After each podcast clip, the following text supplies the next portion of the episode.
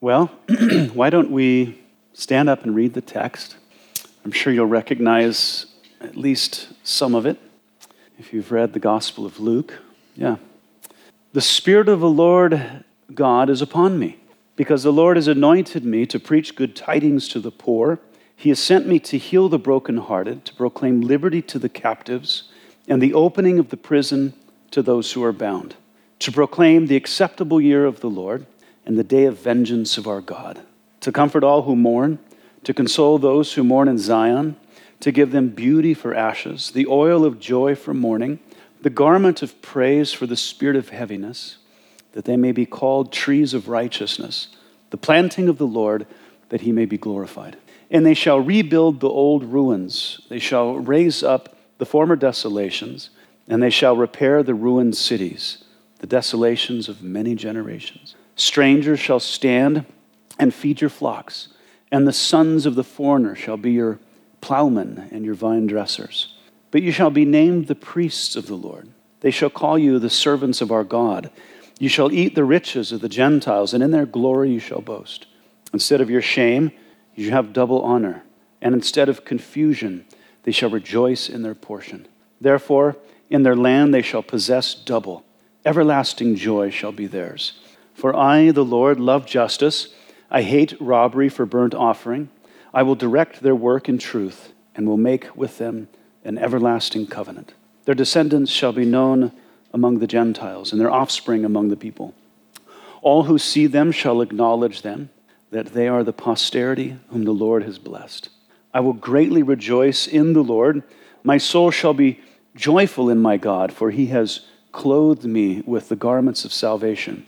He has covered me with the robe of righteousness, as a bride decks himself with ornaments, as a bridegroom, sorry, decks himself with ornaments, and as a bride adorns herself with her jewels. For as the earth brings forth its bud, as the garden causes the things that are sown in it to spring forth, so the Lord God will cause righteousness and praise to spring forth before all the nations. Father, thank you for your word. And Lord, of course, we thank you uh, what all of the implications of this chapter are.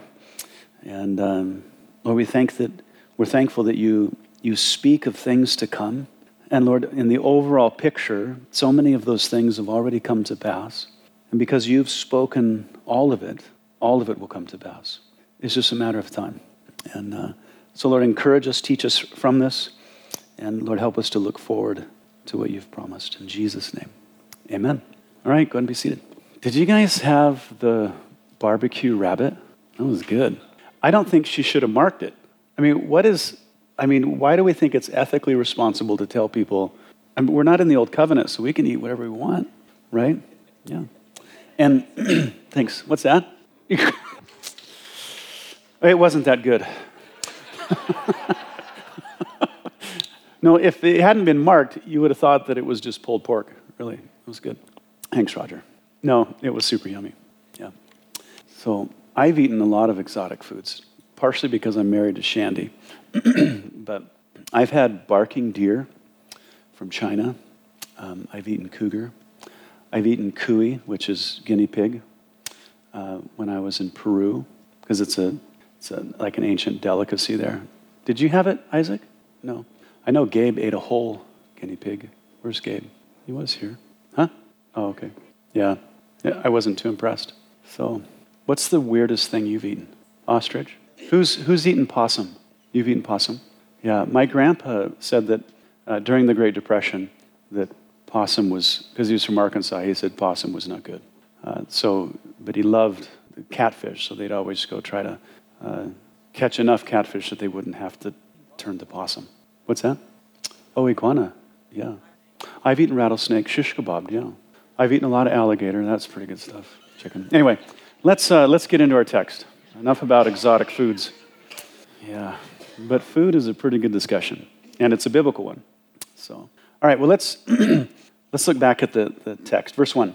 Uh, how many of you guys memorize this? The Spirit of the Lord God is upon me, because the Lord has anointed me to preach good tidings to the poor.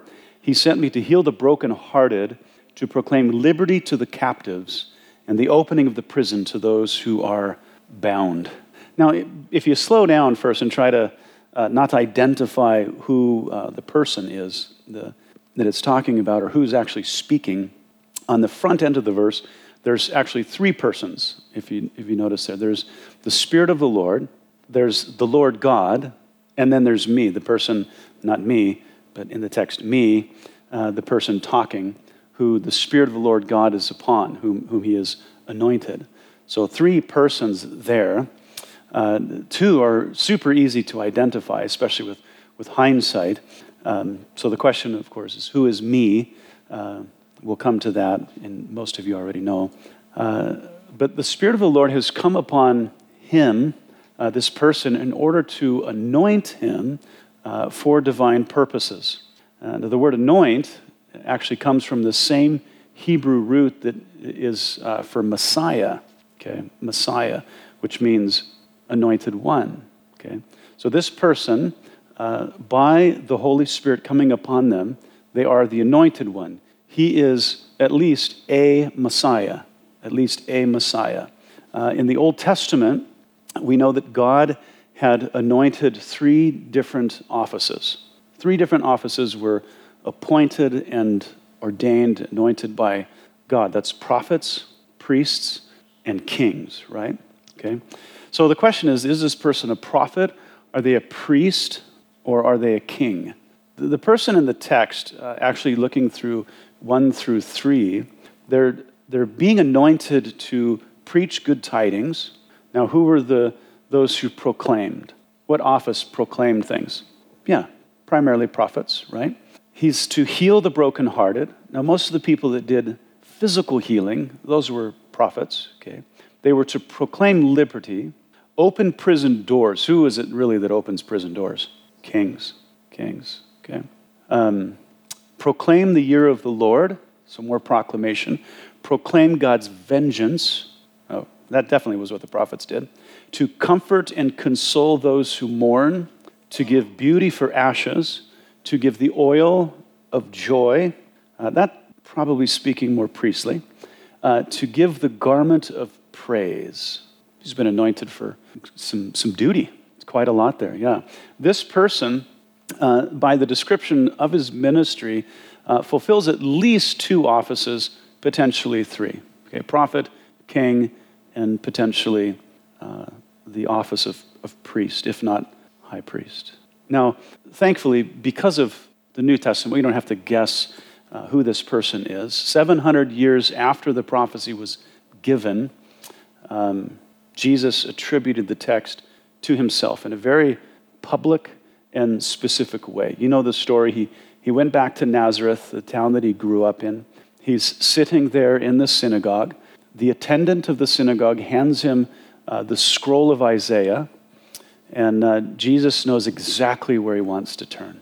Now, it's pretty hard in a scroll when there's no chapter numbers and verse numbers, but Jesus goes right to Isaiah chapter 61, and he reads verse 1 and then the first statement in verse 2, which says to proclaim the year of the Lord. And then Jesus rolls up the scroll, he gives it back to the attendant, he sits down, and then everybody in the synagogue is staring at Jesus, okay?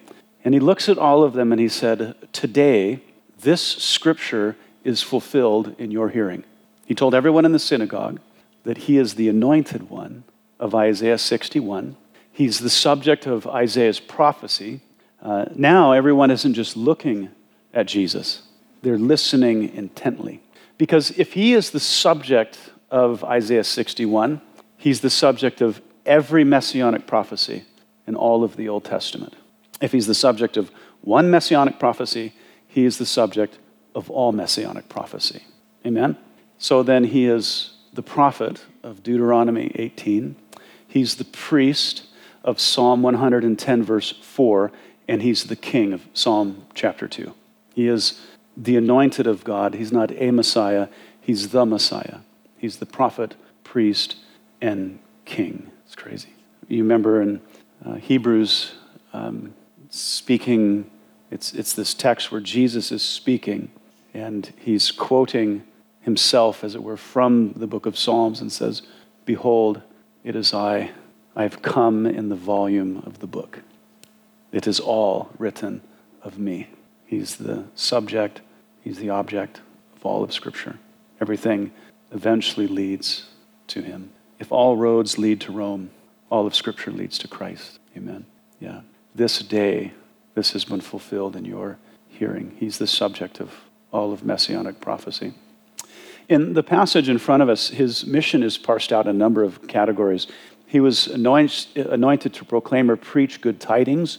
Good tidings is, is translated into good news, or when we come to the new covenant, it's, it's the gospel, the, uh, the evangelion. Um, we know that Jesus preached kind of two gospels. He preached the gospel of the kingdom, and then he preached the gospel of salvation and forgiveness. Okay?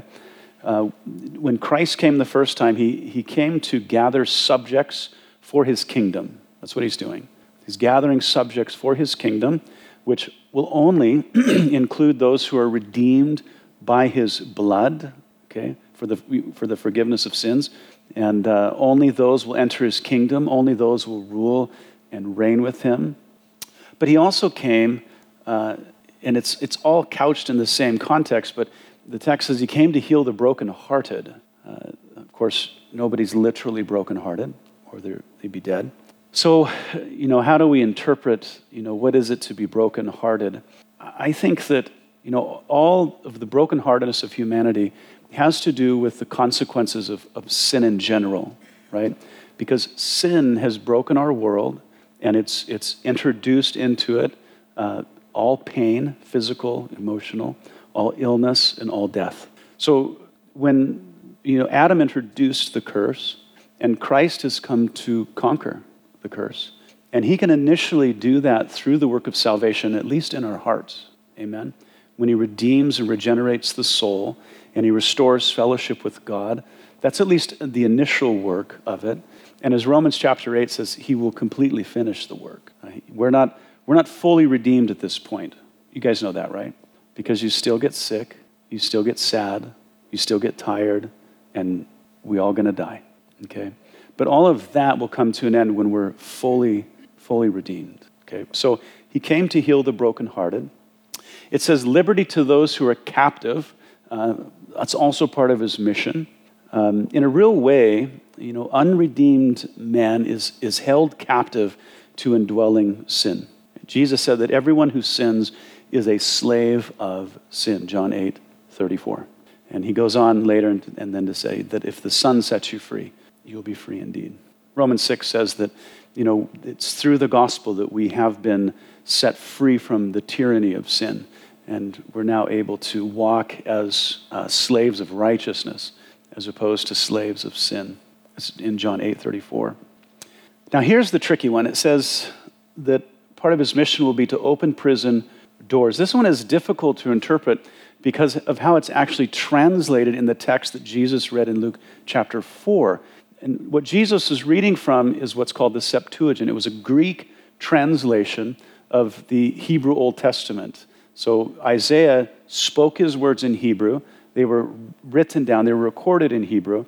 And then uh, about 200, 150 AD, uh, as you know, the word Septuagint comes from, 70 scholars got together and they translated the Hebrew Bible into Greek. Okay, because so many Jews were being Hellenized. And they were because of Alexander the Great and, and um, the way that Hellenism had spread throughout the world at that time. the Greek translation says, uh, instead of opening prison doors, it says to give recovery of sight to the blind. Very interesting. Okay.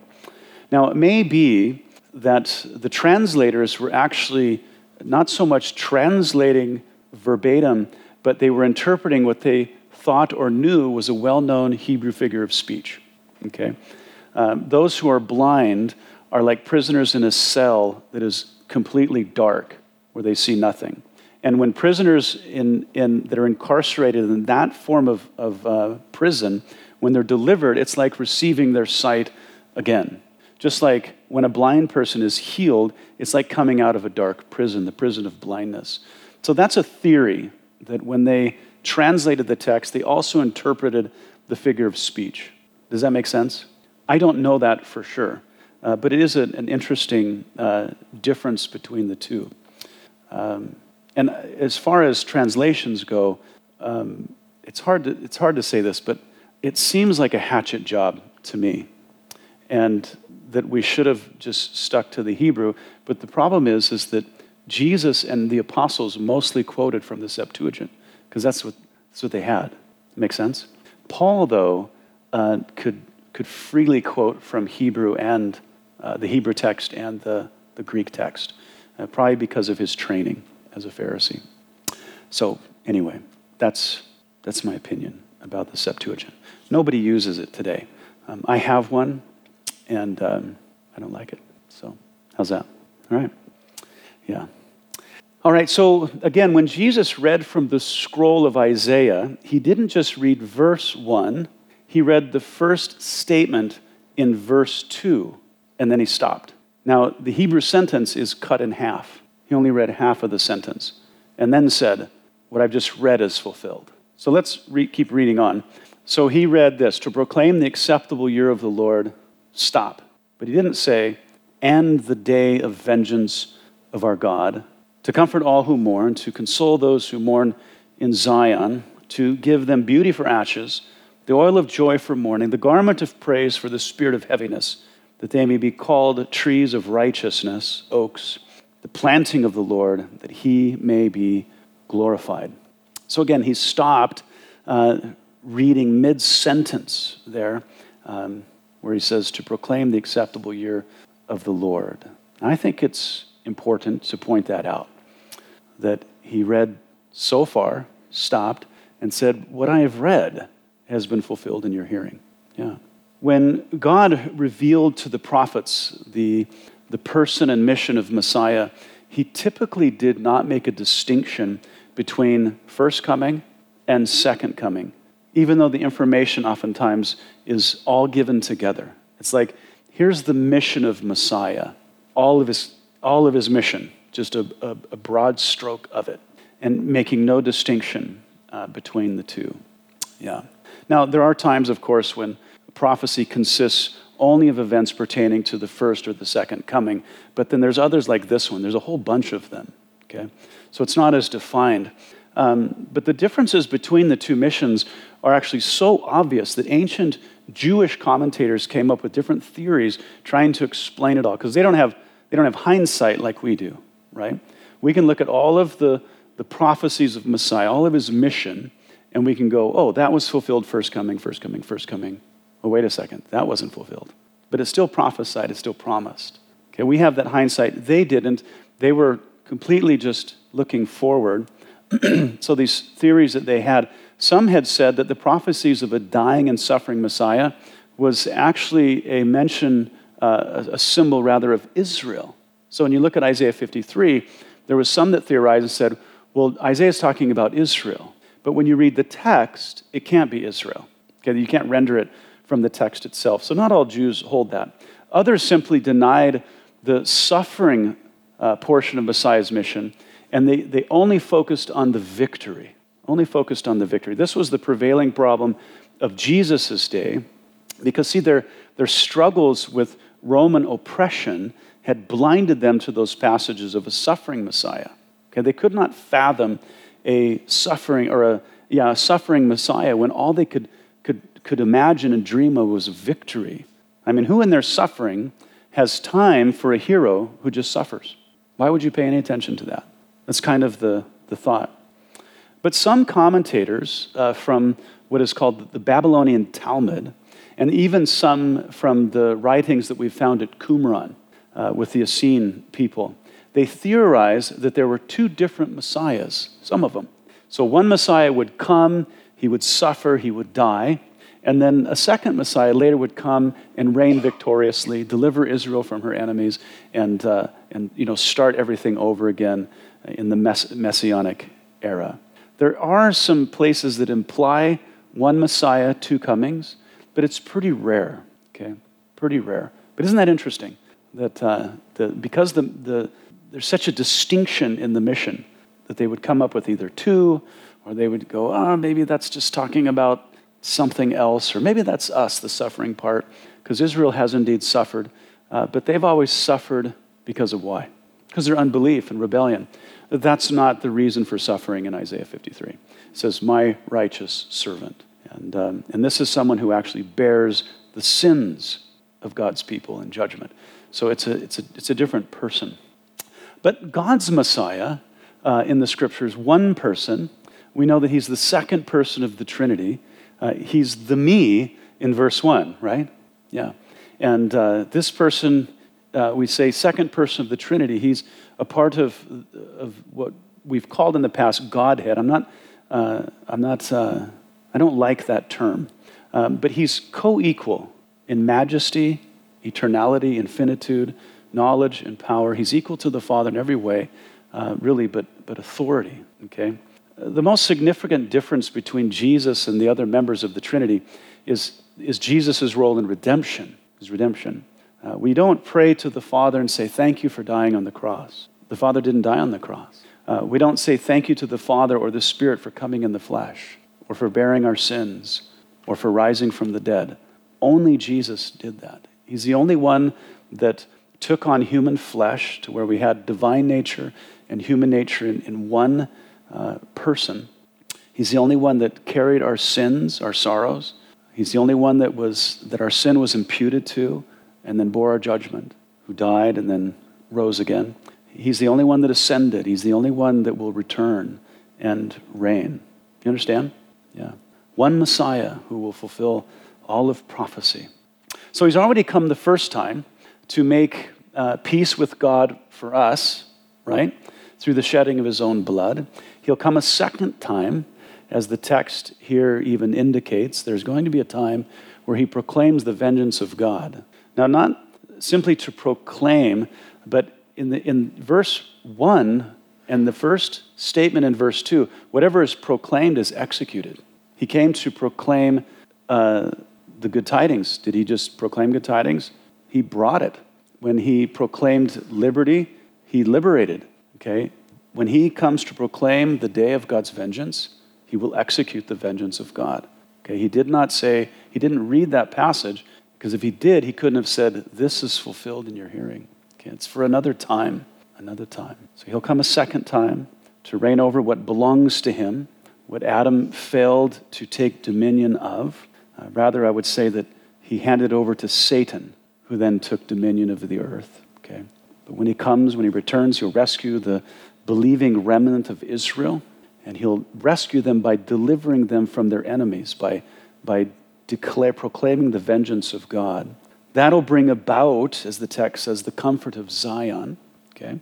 Uh, restoring beauty for ashes, joy for mourning, praise for a spirit of heaviness. He's going to safely and permanently plant them in the land, as it says, for his own glory. I'll do it for my glory. He says, And they, speaking of Israel, shall rebuild the old ruins, they shall raise up the former desolations, and they shall repair the ruined cities, the desolations of many generations. Strangers shall stand and feed your flocks, and the sons of the foreigner shall be your plowmen and your vine dressers. So, in the second coming, okay, it's going to mean the full restoration of Israel's former glory. Now, when we watched, how many guys came to the, the video that we showed on Israel, the covenant city? So, the, the, the gentleman that narrates the film, he's convinced that, you know, all of these prophecies are fulfilled. And I, and I had mentioned that it's tempting to, to view it that way because Israel is, is back in the land, which is a miracle, but they're also, I mean, they have one of the strongest economies on the planet. That agriculturally, they're a, a powerhouse, economically, technologically, medically. You know, there's just so much amazing stuff that has come out of this little country that's the size of Lewis County. I think it's smaller than Lewis County. And it's just amazing that, that they're one of the primary exporters of fruit to Europe. Uh, they export flowers to Holland, of all places. Um, we, they, have just, they've done so many things. We were talking about uh, the pill that you can swallow that is a camera, uh, invented by Israel. You know, so many different things. They, have risen uh, to the top. Uh, they have a, a crazy, well fashioned military. And uh, it's just pretty amazing. And so she's going to be, in the end, restored to her former glory. I don't think it's yet.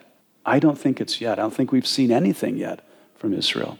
And the reason is, is because Messiah has not come, uh, redeemed her, and then restored her. His presence, his reign will bring about this, this glory that it's talking about here. At this point, we don't see anything in this passage being fulfilled, as we'll see later in the text. But as the text will go on to say, the whole world is going to marvel at the recovery of Israel. Uh, that's just not happening. Yeah. says that the ruins will be restored. At that time, foreigners, Gentiles will shepherd their flocks, they'll work their fields, they'll tend their vineyards. Okay? And those who formerly oppressed them essentially are going to serve them. He says, But you shall be named the priests of the Lord. Is that happening? No, Israel is, a, is, a, is a, an ethnic group that is in rebellion against God, uh, the, the vast majority.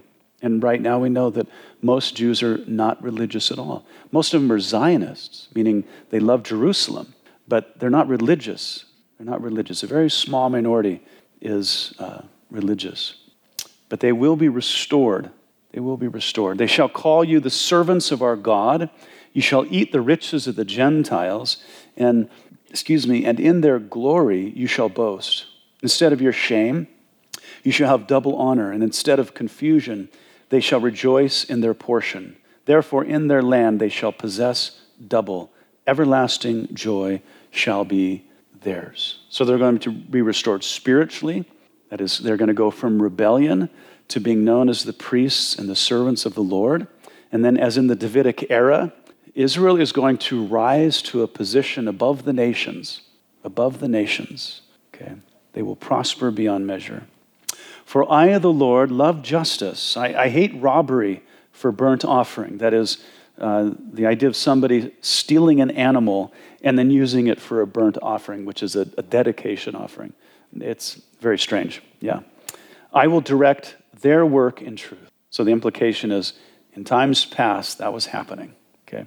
So God has to be the one to direct their work in truth and will make with them an everlasting covenant their descendants shall be known among the Gentiles, and their offspring among the people. All who see them shall acknowledge them, that they are the posterity whom the Lord has blessed. All, everybody, okay? So, first of all, because God loves justice, he hates injustice and falsehood. He, he cannot restore Israel to her former glory until they've repented, until they've you know, trusted in Messiah. Uh, and this, this, that whole thing is going to come through this everlasting covenant, okay, by them embracing it through faith. What is the everlasting covenant? It's the new covenant. It's promised in Jeremiah 31, it's promised in Ezekiel 36, it's promised here as well. He will, this covenant will be made with Israel, okay? The everlasting covenant is discussed in Hebrews, uh, which is a very Jewish text. It's mentioned again in Revelation. But the problem is, um, Israel, we know they're not seeking after God. In fact, Paul says in Romans 3 that there's none who seek after God because man, in his rebellious nature, he doesn't voluntarily look for God. So God has to initiate something. Okay, now the theologians debate all this. Um, he initiates, he draws. Uh, some theologians call it prevenient grace. I totally believe in prevenient grace. Um, but God will have to first go to them. He, he will have to draw them. He'll have to remove the blindness that he's caused, Romans chapter 11, and he'll have to draw them to himself. And at a certain period of time in history, they will come to faith. He will direct their path until they come to faith. And when he does, uh, at that time, Israel will be recognized by the world, the Gentile world, as the posterity, that's the seed, the people whom God has blessed. The world will see it, they'll recognize the miracle, of it. It'll be obvious. They'll be in wonder over what Messiah does with Israel. Uh, I like this. They're going to be like Paul the Apostle, a Jew hating, or not a Jew, a, a, a Jesus hating Pharisee to someone who is so sold out for Jesus that they can't wait to die and be with him. The Jews will become like that. They're a Jesus hating nation, and they'll be turned around just as Paul says in Romans chapter 11. They'll be devoted to him, and it'll be amazing. It says, I will greatly rejoice in the Lord. My soul shall be joyful in my God, for he has clothed me with the garments of salvation. He's covered me with the robe of righteousness. As a bride decks himself with, a bridegroom decks himself with ornaments, and as a bride adorns herself with her jewels. So the question here is who's talking now? Uh, is it Messiah from verse 1, or is it the sort of the anticipation of the response of the Jews after God has done all of this through Messiah. You understand? Like this is it's saying here, some scholars say this is what the Jews will be saying once he redeems them, okay? And then others say, well, I think maybe it's Messiah speaking from uh, verse 1. Okay, I don't I don't know for sure, okay? I think it could be said of of both. For as the earth brings forth its bud, as the garden causes the things that are sown in it to spring forth, so the Lord God will cause righteousness and praise to spring forth before all the nations. So, again, this could be uh, the people uh, speaking at that time, the anticipation of what they will say, or it could be Messiah talking about himself, what God has done by him, through him, and to him at that time. Um, I don't know for sure. Um, as I said, I think we can say it of both. Um, the Lord is going to restore uh, Israel to a nation of worshipers, okay? And in the sight of all nations, God's going to elevate them as a nation of righteousness and praise, okay? Um, and Israel, of course, is the place from which righteousness will be on display. Now, but I think it's not just the people, it's their Messiah. It'll be both, okay? Everybody will look to Israel They'll see what he's done with the land, they'll see what he's done with the people. But he will be there among them. And so there will be this just, it'll be everything, okay? And uh, we know also that um, Messiah's dominion will cover the earth. And it, as it here is talking about righteousness is other thing and other things, the nature of his dominion is going to be righteousness. Um, something interesting in Psalm 72, Solomon actually recorded a psalm of his father. So David wasn't the one that published it, as it were, but Solomon published it for him later. Okay? And um, the psalm is probably written by David uh, in response to the promise of God to David in 2 Samuel 7 about one of his sons reigning on the throne of empire forever. It's very interesting. The psalm depicts the character of both the king and his reign. He's a righteous king, and his righteous dominion brings forth righteousness and justice throughout the earth. It says, from sea to sea, from the river to the ends of the earth. From the river to the ends of the earth. All the kings of the earth will come and they will worship him there. And the whole earth, because of this, will be filled with his glory. So the Psalms, from Psalm 2 to the end of the prophets, there's this eager anticipation of the coming and the dominion of this king for who he is and what he will accomplish. And then, in the same spirit of anticipation, the Apostle Paul said, You guys know this, Maranatha. Maranatha. We say Maranatha. It's two words in Aramaic, okay? Meaning, Our Lord, come. The anticipation of the prophets, Isaiah 61. Paul says that in 1 Corinthians 16 22. And then John the Apostle, to whom was revealed, you know, the judgment of the tribulation, he said, Even so, that means even if this all has to happen.